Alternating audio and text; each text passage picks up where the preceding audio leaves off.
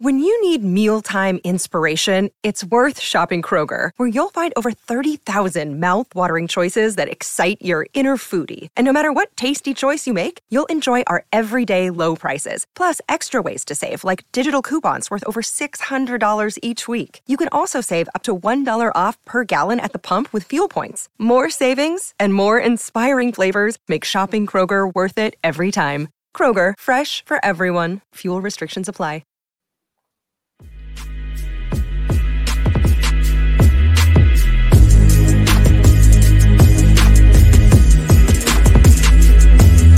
You are listening to the Solar Panel, the Phoenix Sun Show. Hey there, and welcome to another edition of the Sun Solar Panel. This is another one of those midweek editions, and I have for the third week in a row a great NBA insider, really looks at the entire league, uh, does work with Spotrac, does uh, has the front office show on uh, as a podcast. I love listening to that show covers the Celtics for Celtics blog and all that. So he's all over the internet. Keith Smith, welcome to the show. Thank you for joining me. Well, thank you for having me. Yeah. So uh, if, if you don't know, you're already here, so you should know. But if you don't, my name is Dave King. This is the Sun Solar Panel. And this is, uh, we're going to go through the trade deadline. We're going to talk through the rumors. We're going to relate it back to the Suns at some point here. But first, I want to get a lay of the land overall across the league, Keith. Um, first thing, first things first is who should make deals. And for our myopic Suns fans, I want to focus on the teams that are are the biggest threats to the Suns. Um, and uh, apologies to Lakers fans who are probably listening to this. They're 14 games back of the Suns right now. I'm not sure they're a great threat. Uh, they actually are look to me like a worse team than last year. So we're not going to talk much about the Lakers unless you hear something big and juicy about them. But what about the um, what who who do you are the Suns' biggest threats to win the title this year?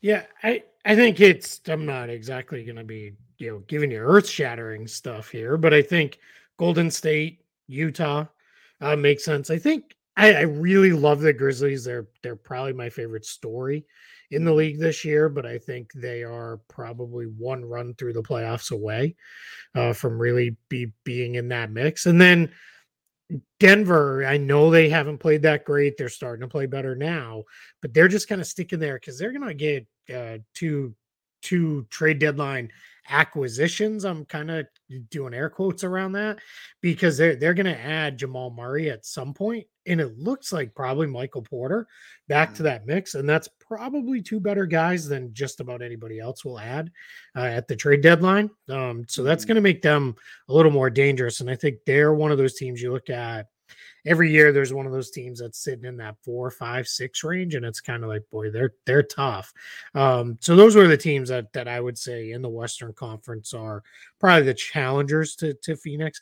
But I'll couch that with, um, and I've been saying this for a couple weeks now.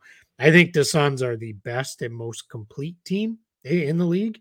Um, I, I, promise I'm not just saying that because I'm on your show. Um, you know me well enough to know I don't do that. Um, but it, it, it, they really are good, and there's just not a lot of holes um, on this team where you're looking at oh, we have to get this or that or things like that. So I think think um, it's nice to be in that position where everybody else is kind of playing catch up to you. Yeah, so uh, Denver was a great, uh, great point. They are playing a little bit better right now. Uh, Michael Malone has been frustrated with them for not putting out incredible effort this year, like he would want to see out of them. Uh, we're hearing Quin Snyder uh, intimate the same kinds of things about his Jazz team.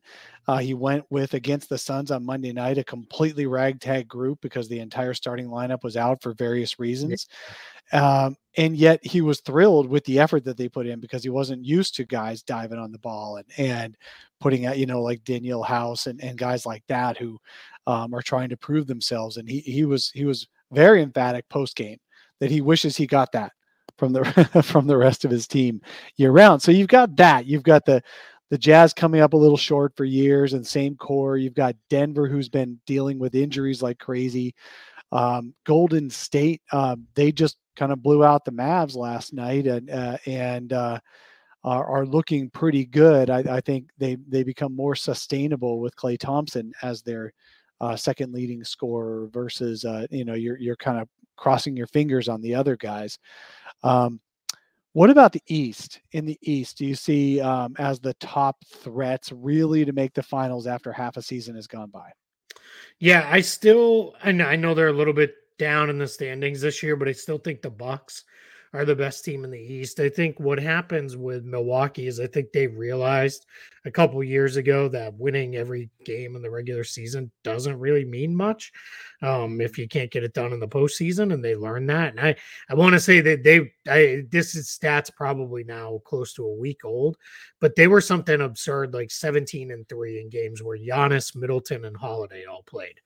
So that tells me right. that they're they're a pr- pretty complete team and they're mm-hmm. they're ready to go. I think Chicago. It, at some point you hit a point of no return with all the injuries, and I'm afraid that they're starting to get to that point where they've just got so many guys out and out for long term that I'm a little bit worried about them. I think Miami is going to be really tough in the postseason, and then let's see with Brooklyn. You know, I I, I they're the kind of wild card team. I don't really know what to make of them because it's just tough in a position with the Nets to fully figure out what they are because they, yeah. they don't have Kyrie for home games. Durant is hurt right now. And then the last team I'll throw in there just because it'd be unfair not to is is Philadelphia. Because if it doesn't sound like they're going to move Ben Simmons at the trade deadline now, but if they do, that's going to be a huge trade. It's going to add something really good to that roster in place of the zero they're getting from Simmons. And Embiid is turning in one of those kind of all-time seasons where you know you could kind of go into the playoffs and say, "Hey, we got Joel Embiid. We might have the best player in this series." So that's going to automatically give us a chance at winning it. So you you're hearing, um, or at least the, the chatter that we're all hearing, basically, is that uh, it's less likely that Simmons gets traded at the deadline. Yeah, that's what it seems like at this point. It just it's been one of those where the I guess the emotional side of my brain says you have to get this done and you can't yeah. let this continue to drag on. Uh, but then the logic side of my brain says that's a big number to move. Then they're mm-hmm. going star hunting, and those trades are not normally made in season uh, because of roster sizes increase in the offseason. You end up with, uh, you know, teams with cap space that can absorb a deal to help facilitate and those kind of things. So I do think it is likely that we see them uh, move um, that direction because I'm not sure um, it, that big monster trade that Daryl Morey's looking for is going to be there the, the, over the next couple weeks.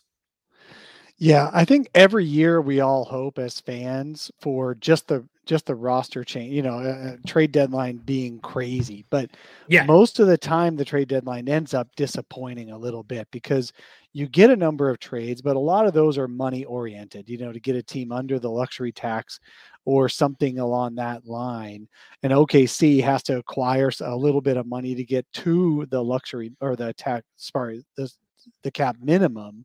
Mm-hmm. Um, do you see any real or what what would you be your wild prediction? I know i didn't give you time to think about this but what would be your prediction of the of the biggest talent move between now and the deadline? Um i i think the kings are gonna really tear start tearing that thing down and i think it may not be something that gets everybody super excited, but I do think Harrison Barnes, after I don't know, feels like five years in a row of the you know he should be traded and he'd fit here, here, here, here, and here, mm. and you end up with a list that's ten deep. I do think they mm-hmm. may finally move him.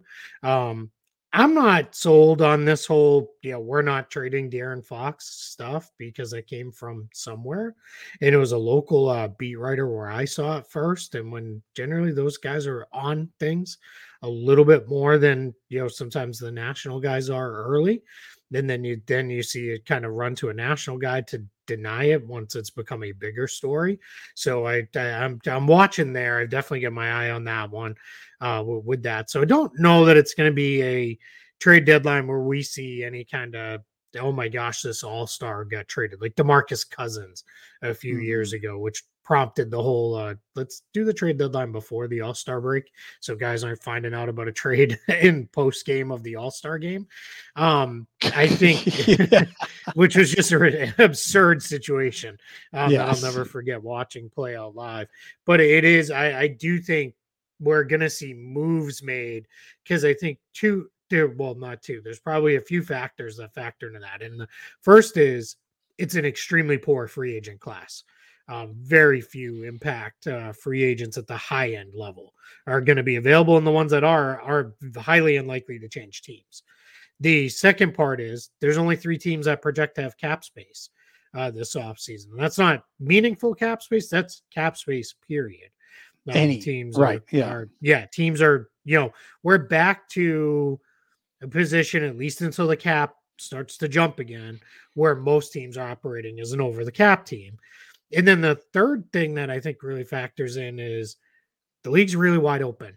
Um, I don't know that anybody can point to any one team and say that's the overwhelming favorite that they would win. Again, I'm not trying to you know pump you guys up on your own show, but I I think if I had to pick a team right now, I'd pick Phoenix just because I feel strongest about their depth and the way their team is put together and what they can do.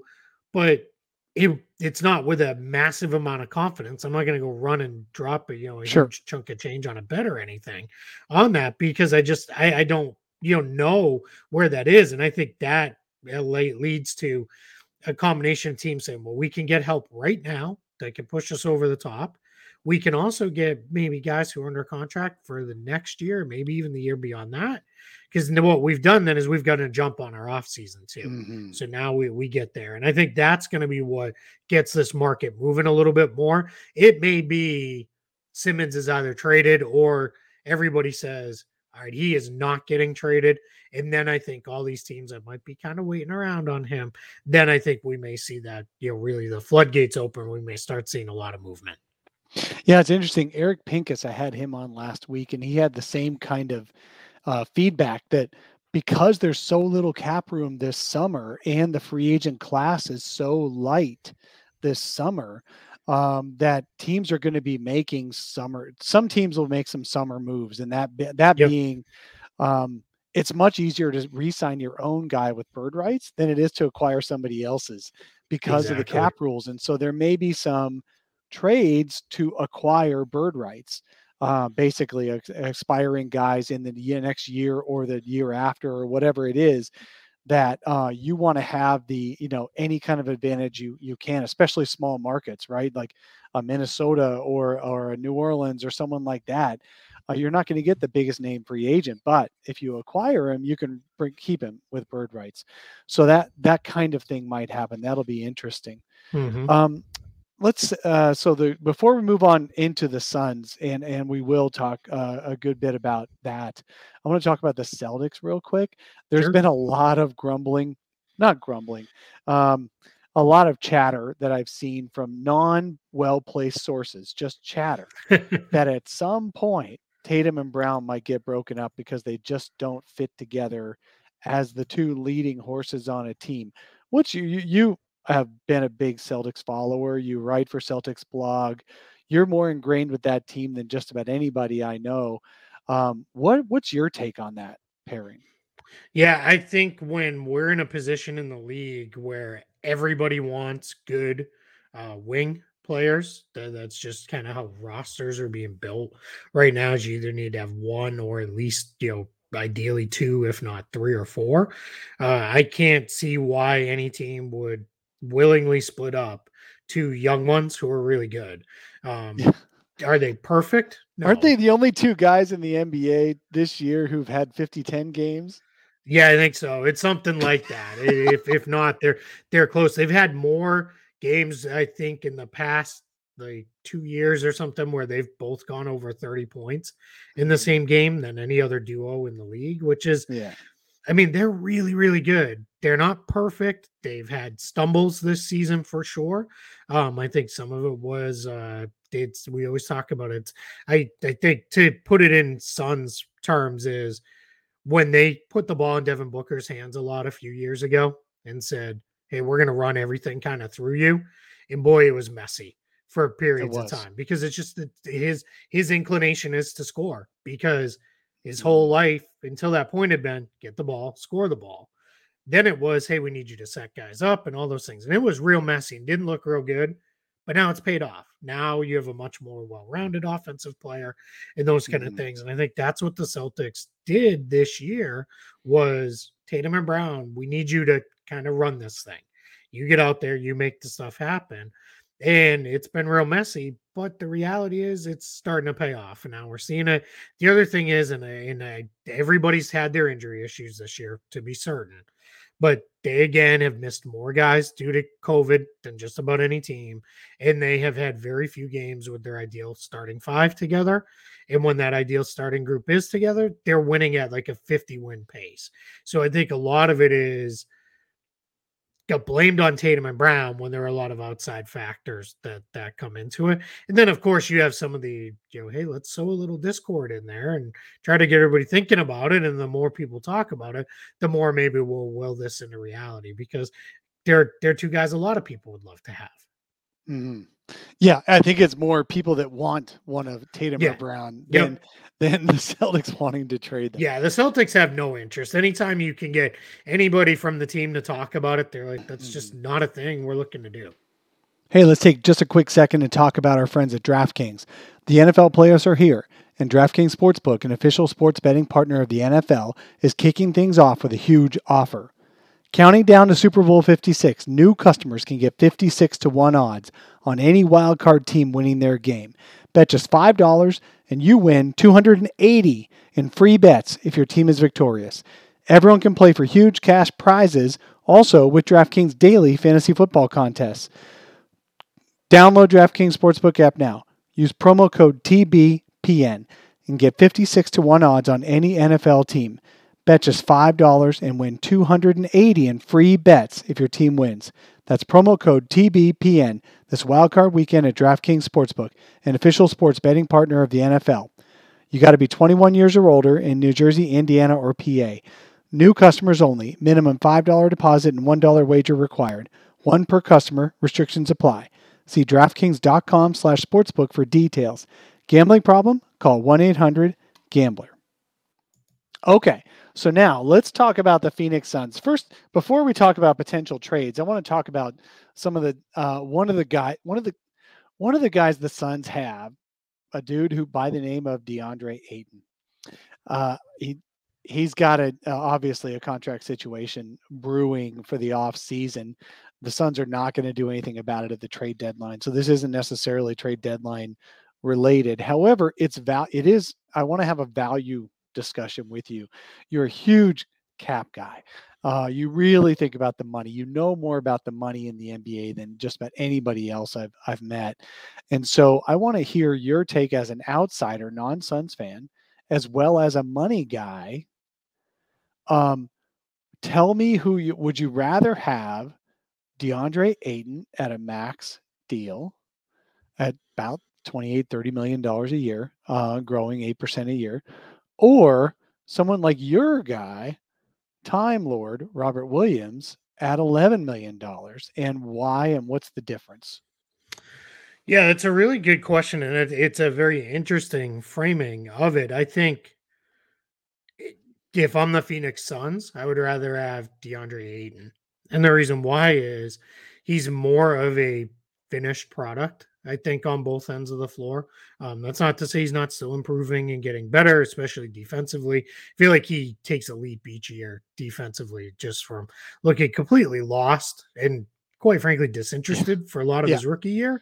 To I think he was I think it was a uh, uh, freeze, right? The flight yeah. fighter freeze. Yeah, rookie year Ayton was freeze. Yeah, yes. Um, it, it, it felt like rookie year too. It was like oh, what is this pick and roll play? I've never had to defend this before. And it was like such a mess. But by last year, I thought he was a really productive defensive mm-hmm. player. I thought he was really good at holding down the back line. He's quick enough to come up to the level of the ball and do all the different things to, to key their defense as you have to. Because of that, because if you have Chris Paul as kind of the engine that drives your team, and this is not a knock on Chris Paul, the reality is he's old How many years left do we have of this version mm-hmm. of Chris Paul? You need guys around him right now that are ready to win. It's not that Robert Williams is not very good, and it's not that he is um, not uh, couldn't help as well if the two of them swapped places. Um, I think he might even look a little better than he looks today on the Celtics because of playing with Chris Paul. He just mm-hmm. he he takes care of his bigs, he gets them there. But that's why I would rather have Ayton even on the max for the Suns because I'm really focused on the next two to maybe three seasons at most. Is I've got to really maximize this window, and I'll deal with all the rest of it after. Uh, that that we'll we'll deal with down the line. Let's just really get after and try and go get a title. Because the reality is, if you win a title in the next two years, no one cares what happens the few years right. after that. Right, it doesn't matter. They already made the finals in his third year, mm-hmm. but people yeah. on, who are listening to this show have heard me talk about Ayton, so I won't I won't belabor sure. that. I wanted to get your take. Let me uh let me wrap it up with a question like this. Wrap up your thoughts with a question like this. If you had opportunity this summer, you're the Celtics GM. If you had an opportunity this summer to uh, trade Robert Williams and let's just say nobody else of import for a DeAndre Ayton in a sign and trade on a max deal to play with Jayson Tatum and uh, and um, Jaylen Brown. Would you do that or would you look elsewhere? I would look elsewhere only from the standpoint of Robert Williams at the roughly half, the, the third to half of what Ayton will make is going to be more valuable for the Celtics as they try to build out that roster to build more pieces. They need more depth around the, the two uh, stars in Tatum and Brown, whereas the Suns have already built a competent roster uh, below their their star level guys, and that's where the the big difference comes in. It, would it's not again. I think DeAndre Ayton is uh, worthy of a max. I've been on the record of that um, in the past, but I think you want to be in a position if you're Boston, you just need that additional flexibility to build out more roster depth because you've kind of got your two guys. Maybe Williams is your third or fourth guy, but then you need everything down through eight or nine. And that's where they're still mm-hmm. trying to mm. piece it together. Where I think if you're the Suns, you've kind of got everything else pieced together. Uh, now just retain Ayton, and we're, we're yeah. good to go for the next couple years. And that right there, folks, is the difference between already having the guy and using bird rights to keep them, and you've already built your team around a lower paid player before you re-sign them and keep them versus acquiring them at full price in the summer, which harkens back to five minutes ago when we said that's what teams might start doing at this trade deadline is acquiring some players that they can use bird rights for to keep while building out the rest of their team. The opposite end of that is how not to do it, which may be how we see in in retrospect right now and maybe long term how we see in retrospect how the Lakers and Nets built their teams. Lakers and Nets built their teams based on three max, already max players. And what you see is what you get because if those guys don't perform to expectations or don't even play in Kyrie Irving's case, now you're stuck with minimums all up and down your roster. I was watching Lakers Nets on Tuesday night and I couldn't even stay on the game because it was just so frustrating to see how bad everyone not named one of the top six were on both teams. I mean, nothing nothing personal against Carson or uh, Kessler um, Edwards. I think I got his name right. Yep, Kessler Edwards. Yep. Yeah, nothing nothing personal against him, but you don't want him trying to help you win a championship. yeah. Sorry, you just can't rely on a guy like that. And Patty Mills just isn't good enough to make up that difference. He's the best non-star player of those two teams, and he just doesn't measure up. So that's how you you build the team on the lower salaries, then you keep the guys on the bigger salaries, and that's how you keep a team going. Guess who's the standard for that? Golden State Warriors. How about we try to stay on the Golden State Warriors path and not try to go on some other path? But anyway, okay, so I'll move off of that. Thank you for that perspective because I think people really need to. Uh, that's a big thing. Like, would you would you rather have a Robert Williams? Would you rather have a um, uh, you know some guy making twenty million than Ayton making thirty? Um, me, I'm a big look, I'd rather have the guy who's already proven he can carry you to the finals and just stay with that. Okay, let's talk about um, other options on on uh, both teams. Now, you guys have a guy named Dennis Schroeder, who recently rumors came out that the Celtics are shopping. Um, I'm curious your thoughts on whether you think that's true that they're shopping him or whether people are just trying to make up stuff. What do you think about that? No, I think that they shopping because it, it, it comes with almost a negative connotation that I don't necessarily agree with. Excuse me. Mm-hmm. Um, that that I think people are they'll beat up on teams for saying, "Can't believe you're shopping this guy," but the reality is Dennis Schroeder and the Celtics entered into this contract agreement knowing this was always probably going to be a one year uh, thing because it was a one year deal. They we've talked a lot about the, Yeah. the importance of bird rights. They don't have any mm. kind of bird rights to resign him this offseason. Yeah. So they can only give him a very minimum bump off of this year's salary to about 7.1 million next year. Or they have to go and invest a big chunk of one of their exceptions or the entirety of the exception, which it's unclear where they'll be positioned with that, as they have extensions kicking in and the like. So I think if you're the Celtics, what you're really were looking for was Dennis Schroeder is the next piece to come in to really lift us into being a title contender. That has not happened. Uh, they're they're just around a 500 team all season long. So at that point, if you're Brad Stevens, you have to listen. You have to be open to moving him because you're not a title contender. He's probably not part of the long term solution. So what does that look like? Now the challenge comes is that exact same situation exists for any team that acquires him, except Yeah. unless he goes somewhere where he maybe is the lift to get them towards title contention. His play on the court, it's been very Dennis Schroeder like. He scores a lot of points some nights. He is uh can be extremely frustrating to watch at times with the way he, you know, pounds the ball and doesn't see passes and some things. But on the nights where nobody else has it going, you can throw him the ball and he might, you know, shoot you right into the game. Um, rarely does he shoot them all the way out.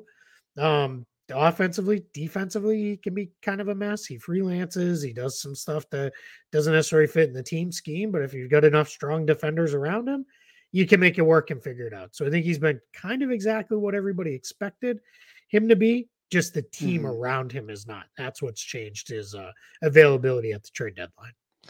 Yeah, uh, Suns fans, including myself, have a negative uh, thought process about Dennis Schroeder because of how poorly he played against the Suns in the first round of the playoffs last year. He shot only 30 in the 30s percent, and he was needed as their third scorer for the Lakers, and uh, that's that's putting a putting a bad taste in people's mouths as as far as him being a, a performer that you know somebody could help push them to a title. However, he was previously pretty good for Atlanta, Mhm. and uh, he went to OKC at, at at one point, and he played real well as a as a third guy uh, in in a Chris Paul triumvirate with Shai Gilgeous-Alexander that one year that the Thunder just went from you know he was probably only going to get 20 wins to suddenly 50 plus wins and you're in the playoffs and they barely lost on a game seven final shot against the Rockets that year in that first round Mhm.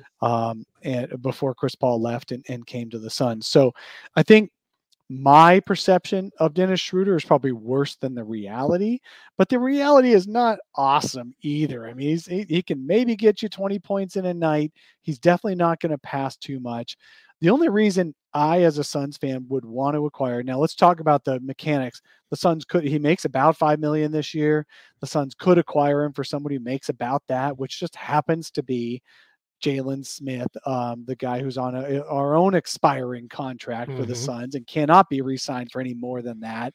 Same deal, and it could just be a swap of getting Dennis to a more winning situation and Jalen Smith to a situation where he could play some, and then price himself into the market for the for the summer.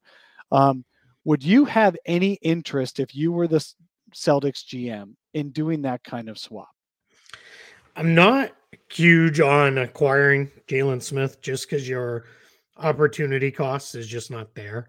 If he pops for you and plays great, you're capped at what you can resign him for because of the fact that Phoenix Yeah. declined his third year uh, rookie scale team option. So that that leaves you in a tough spot. Whereas everybody else could sign him for whatever they want to. Um, he- and that that's and that number is so low at um only 4.7. 7 million that what becomes a challenge is you're talking he doesn't even need to be great. He just needs to be pretty good. And if he's pretty good, yeah. then what that means is a team could throw him seven million, and you're that's it. You're out. You so you real quick. You talked. There's only three teams with cap space this summer. However, everybody's got that mid-level exception. Yep. At the very worst, they have the taxpayer exception. Yep. So the mid-level is about ten a year. Yep. The taxpayer is about six a year. Both of those are bigger than Smith's 4.7 that exactly. any receiving team could offer Smith. Yep. Yeah, so that's the tough part, right? If he pops, like great, this is awesome. And now what yeah. do we do? Um, right. so you're almost kind of acquiring him and you're hoping, but I hope you're just good enough that we want to keep you, but not so good that we want to, uh, you know, that anybody else will want yeah. you. Um, so that's the only reason why I don't like the idea of acquiring Jalen Smith. Yeah, sure. Beyond that, I have no real issue with it. Um, I don't think for where the Celtics are and where they're likely going, not having Dennis Schroeder the rest of the year is going to make all that big of a difference. I think you could easily move on from him, uh, replace him with Payton Pritchard's probably not going to be as good, but then you're transitioning to developmental minutes. Um, you probably would get another veteran point guard in there just to be a kind of placeholder guy to help uh, the rest of the way. So I have no, I, I, don't have any real issue with going that direction just because um, I think think it has other benefits beyond just you know the what, what it would cost you to lose Schroeder. Right. Yeah, that's the thing is uh, the Suns wouldn't be losing much. The Celtics wouldn't be losing much, but it's just not really power for the same reason you want to get rid of Dennis Schroeder because you can't re-sign him this summer. Eh, it's a reason not to acquire Jalen Smith because you can't resign him mm-hmm. this summer because yeah. you wouldn't just sit him on the bench and not play him. He's actually no. turned out to be yeah. a very productive player when he's mm-hmm. out there.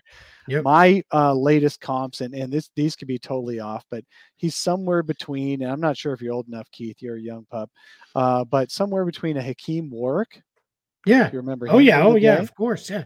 Come on now. I'm not that young. In today's in today's NBA, work might spot as as a as a part time five yeah. because he didn't have a stretch game. Yep. Jalen Smith has a little bit of a stretch game where he can shoot threes, um, and, and somewhere between a Hakim Warrick and a Richaun Holmes, who had turned out he in his third year, second year, third year, he was a a bit guy like this and too mm-hmm. undersized to play center, but he's really been a center his whole career.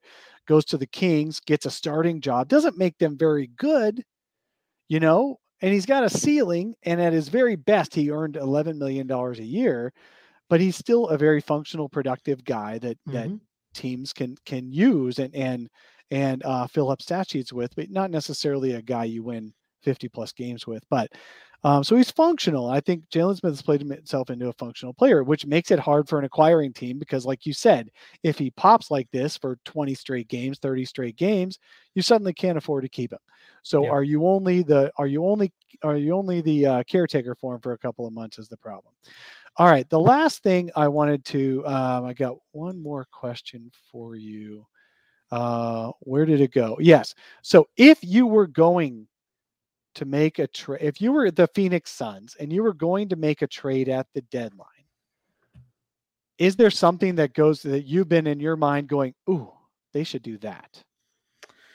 Yeah, there's been been a couple. I I and I think the big thing is I, I want them to use the Dario Saric contract to go get something. And that's obviously the key to doing anything big.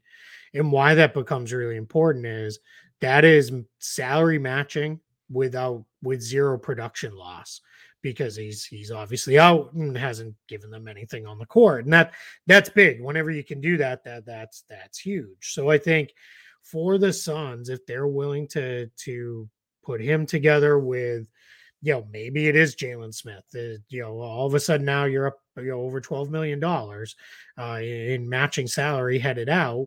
Now, what you could really look at is, are where where do we want to go? Or do you you know put those two guys together with a you know Abdel Nader, and now you're you're you're starting to stack salaries. And what I think for the Suns is, I think that there's a couple different things that they could use, and a guy who I think makes a ton of sense for them that I think would be a fantastic fit is Harrison Barnes. Um, I mm. think he would really come in and be a big time player for them because you don't have to start him. You could bring him off the bench behind uh, Crowder and Bridges. And now what you've done is, and, and I'm a big Cam Johnson guy. I have come around on him uh, majorly ever since they kind of uh, reinvented him as a small ball four in the bubble. Um, I've really kind of come around on him. But I think one more guy, and I'll tell you what a what a GM in the league told me about Harrison Barnes is. If you need him to be your third best guy, he'll be your third best guy. If you need him to be your sixth best guy, he'll be your sixth best guy. There's no ego at all. He just wants to win just wants to play and win. And I think that would be huge for them because that starts to unlock some, I don't even want to call them small ball lineups, but lineups where they have a little bit more functional size out there mm-hmm. um, if you if you need that and we've seen i think where they've gotten in trouble in the past and it's hard to bring too much of this because they obviously went to the finals but has been if Crowder and Bridges are off or they get in foul trouble. Then it yeah. starts to become a little trickier to work around. And you, of course, you don't have Saric to go to there. So that really means you're going to Johnson. And that starts to get a little tricky. And you could probably get by against an awful lot of teams they may run into.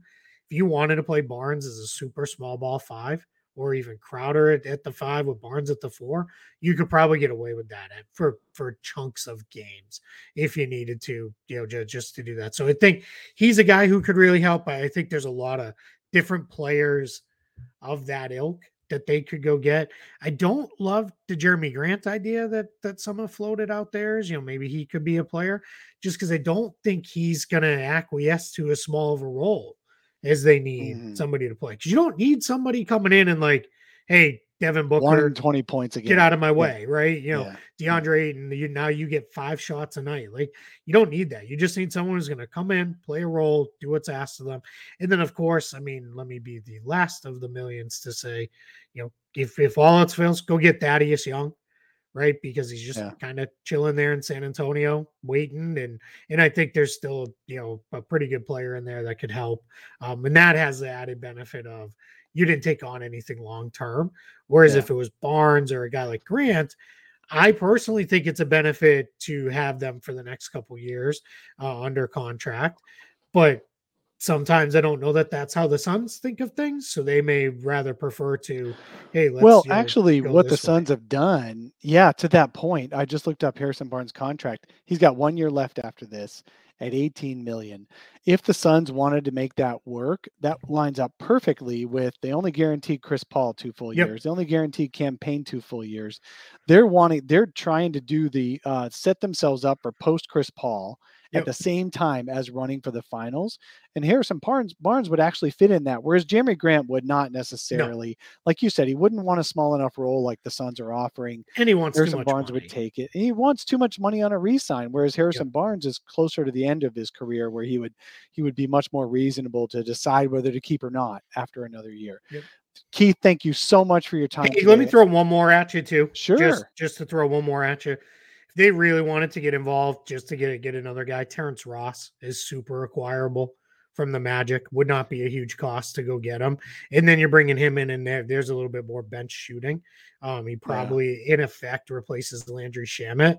And I think Ross is a little bit more of a proven option there. And again, a guy who's only got one more year after this year, and you yeah. know, very reasonable contract. So, so that's another guy that I think could make some sense if you're you're going there. And I think a lot will be driven upon where are we at with Cameron Payne?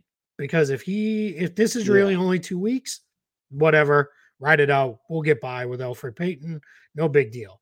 If that turns into, yeah, this might turn into four, six weeks, or even something that's going to bug him, then I think a guy like Schroeder could start to make a little bit more sense as far as we need to get some yeah. point guard help in that's kind of why I was going back on the Schroeder yeah. thing. The other name that's floating around Sunsdom is Eric Gordon.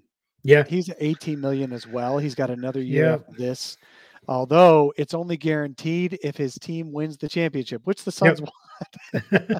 But again, it's, you know, it's funny you say that because I see people say like because Al Horford has similar contract language for yeah. the Celtics, and my whole thing is like, if you acquire either Al Horford or Gordon and you win the championship, you happily two years from now pay them, you know, yeah. twenty million dollars to say, hey, thanks for that because we're right. You know, that's we, the, we that's want a title, right? Exactly, yeah, exactly. That's it. Yep. yep. It's just, it's just like as a fan, you're obligated to go buy a whole crap ton of merchandise.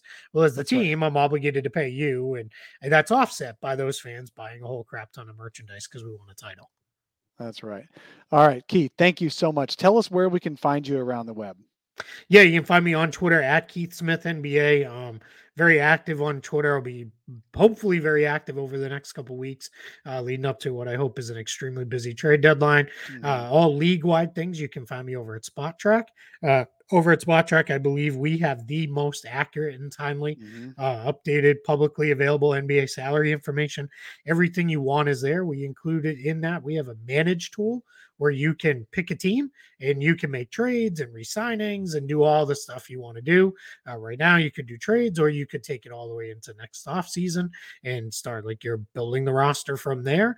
Uh, with, that, so we we we have a lot of tools over there, all sorts of stuff, free agent lists, all kinds of things over there. And then if anybody is what is going on with the Celtics, you can find my Mm. my work at Celtics blog as well. I work there, and then NBA front office show. Uh, that is uh, Trevor Lane and I do a daily show Monday through Friday. Uh, it's on YouTube and uh, podcast, any uh, podcast player we can find it, where we talk all rumors, news, notes, and then break down anything as it does happen uh, in the league transaction wise. All right, thank you so much, uh, folks. You can find me. I'm Dave King NBA on Twitter, and uh, BrightsideOfTheSun.com is the is the website. We cover all things Phoenix Suns, and of course this podcast. Keith, thank thank you so much for your time today, and I'm sure we'll be in touch if, the, if the, there's big trades and all that and salary cap implications. I would love to have you back. I As soon as appreciate it. Yeah, absolutely. Happy to do it. All right, thanks. Hey, this is Dave. Before you go, I just need one more minute of your time. Being at a basketball game is such a rush. Screaming at the top of your lungs, high fiving the person next to you, enjoying that last shot by the Suns. There's no better feeling than that instant camaraderie you get with thousands of other Suns fans at a stadium.